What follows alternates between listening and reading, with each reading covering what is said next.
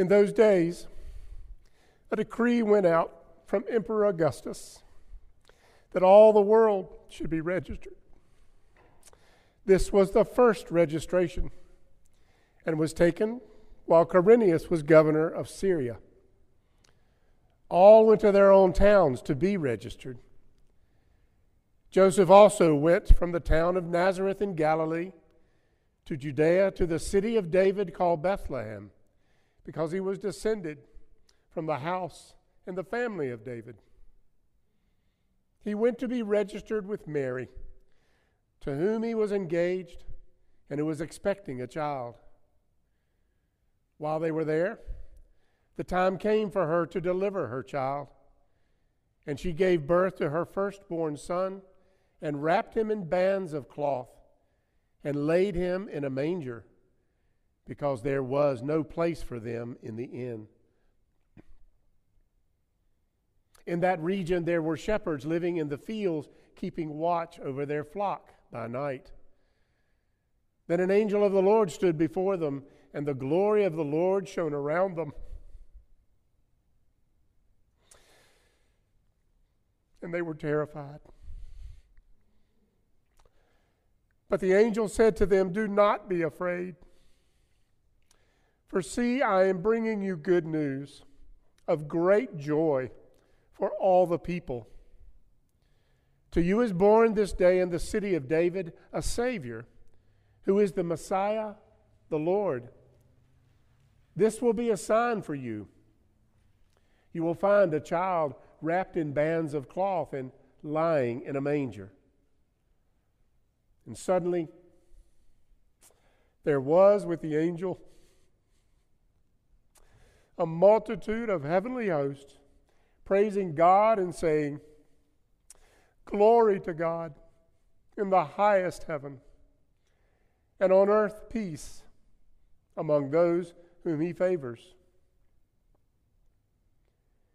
When the angels had left them and gone into heaven, the shepherds said to one another, let us go now to Bethlehem and see this thing that has taken place, which the Lord has made known to us.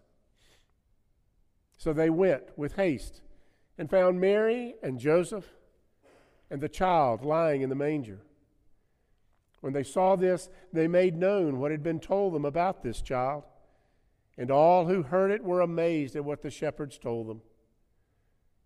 But Mary treasured all these words and pondered them in her heart.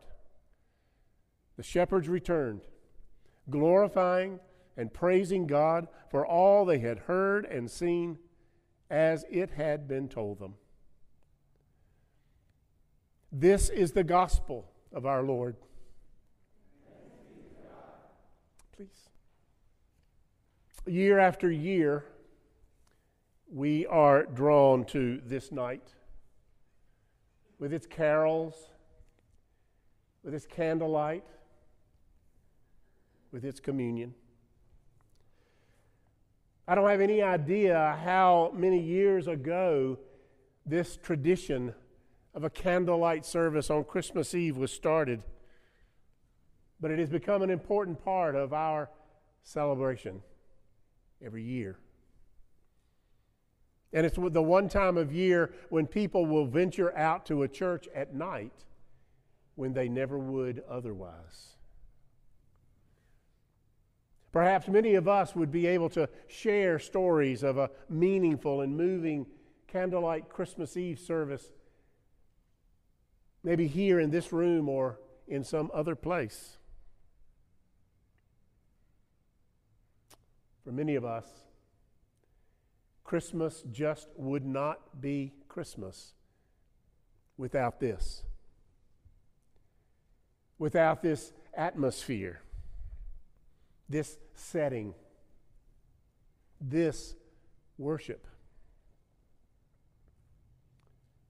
But just what is it that draws us on this night? Why does this night, more than any other, seem to have such a hold on our imaginations and on our lives?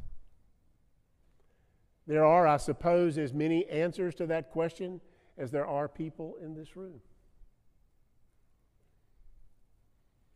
But let's just say that some of you are here because you're believers, faithful followers of Jesus,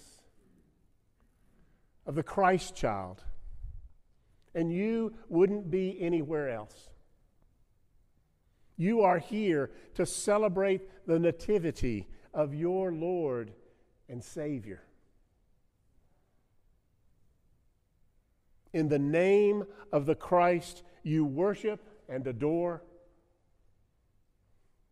I bid you welcome. But maybe some of you are here because you once believed, and there's something inside you that might be letting you hope that you can believe again. You come with memories of the past when peace, joy, and comfort and longing for God tugs at your heart. And you want to be whole. You want to belong. And you long to have whatever emptiness is there inside you somehow become full again. So, in the name of the Christ that you long for, I bid you welcome. And maybe some of you are here, although you're not sure you believe, you're not even sure you want to believe, but still you respect the tradition the wishes of your family and friends. You would not, by your absence, spoil Christmas for those you love. So, in the name of the Christ, the God of your father and your mother, I bid you welcome. For behold, I bring you good tidings of great joy that is for all the people, for all of us, believers, doubters, seekers, hopers, for all of us. For Christ has been born for us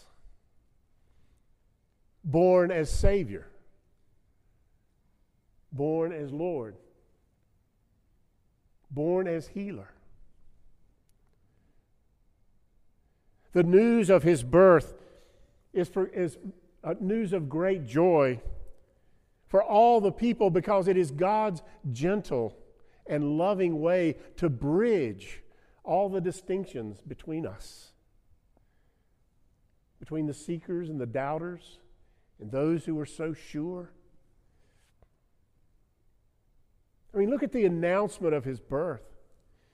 It wasn't made to the high and the mighty, to kings or queens, to the who's who's, the grand poobahs of the world. Or the angel choir sang this good news to lowly shepherds to the blue collar guys pulling a graveyard shift in a thankless job. The angels didn't debate about whether these shepherds were, were worthy or not to receive such great news.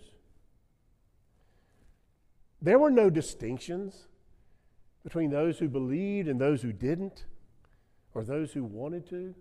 There's no reason to think that these guys were, were very pious in their religious practice, that they were spiritual superstars or moral pillars of the community. None of that. No distinctions are made.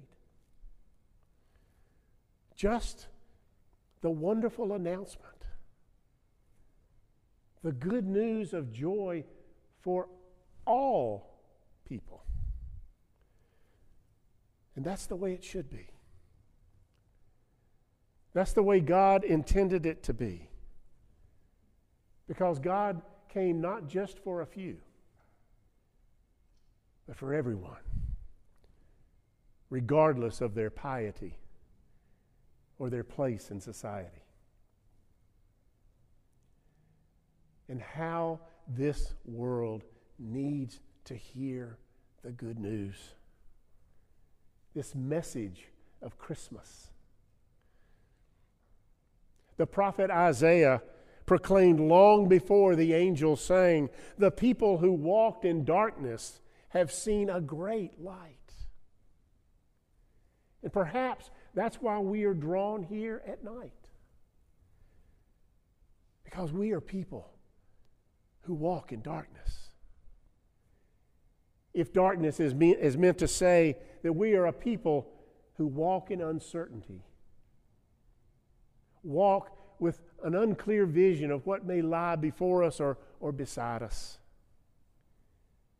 If darkness suggests conflict between peoples and nations, between each other, because you and I both know that we're mostly in this for ourselves. If darkness describes our condition, it's a good description if we pray, then much of our praying, much of the focus of our praying is about the darkness. And if we don't, the darkness is what has closed our mouth. So, out of a darkened world into a darkened church, we come. Believing, hoping, doubting. We come to where candles hold back the darkness, even just a little bit. We come to hear again, maybe for the umpteenth time, a story unlike any other. And yet, parts of it happen all the time. It's a story about a child who was born to parents who weren't all that special. The birth happened in a backwoods town in a backyard barn. And that's the part of the story that happens and is repeated every night and every day when children are born into such poverty that the manger would seem like a luxury suite at the blockade runner. But this story, this story tells us that when this child is born, born into the darkness of the night, a light broke forth. A light that no darkness has ever been able to put out. And if that's true, then perhaps it is the basis for all the longing that we have about how this world should be if we could just make it so.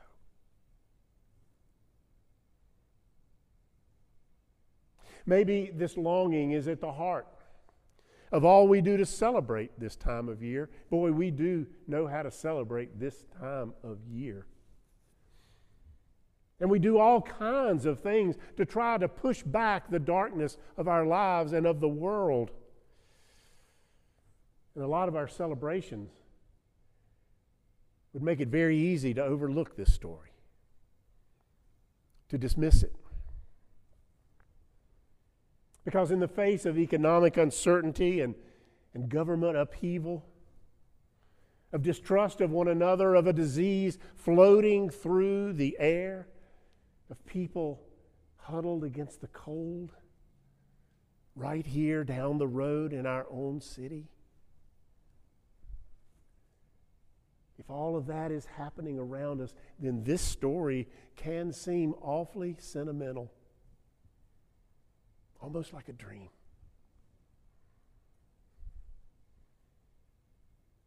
But just as the flicker of the candles push the darkness back just a little bit,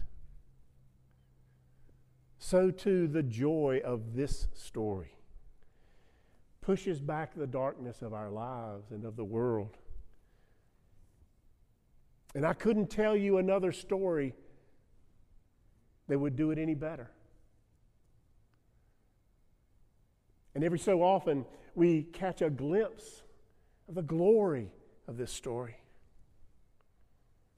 We catch it in the faces of those who have had the light to illumine their bodies and fill them with such great joy, whose voices ring out with the same praise of the angels. And perhaps we might even see a glimpse of that glory in the eyes of those who aren't sure whether they believe it's true or not. But those eyes tell us that they long for it to be true. And just their longing is the beginning of it being true for them. We come to hear the news that a Savior is born for all the people, regardless of who we are or what we have made of ourselves.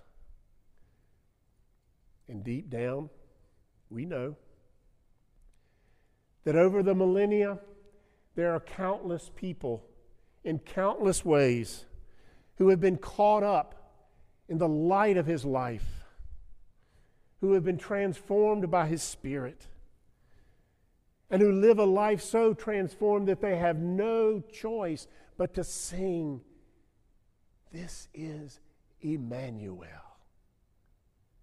God with us. God pleased to dwell with us. Because just as Jesus' own tradition teaches that every birth is a sign that God is not done with us yet, so this birth teaches us that God is still at work in the world. And that when we begin to share our lives based on that news, we become the lights that push back the darkness for the rest of the world. And so we are here. believers and doubters and seekers, unbelievers, all. All here out of the darkness into the soft light of this time, in this place. Only you know the reason why you were drawn here tonight. But whatever the reason, Whatever the reason, Christ wants nothing more than for you to draw near and be welcome. To know the light of his life and to know the joy of it. On this most holy night, may the light of his love shine brightly on all ye faithful. All ye who want to be faithful, and all ye who walk in the darkness but long for the light. For all of us, all of us, is born a Savior. Christ the Lord. Oh, come let us, let all of us adore him. Gloria in excelsis Deo.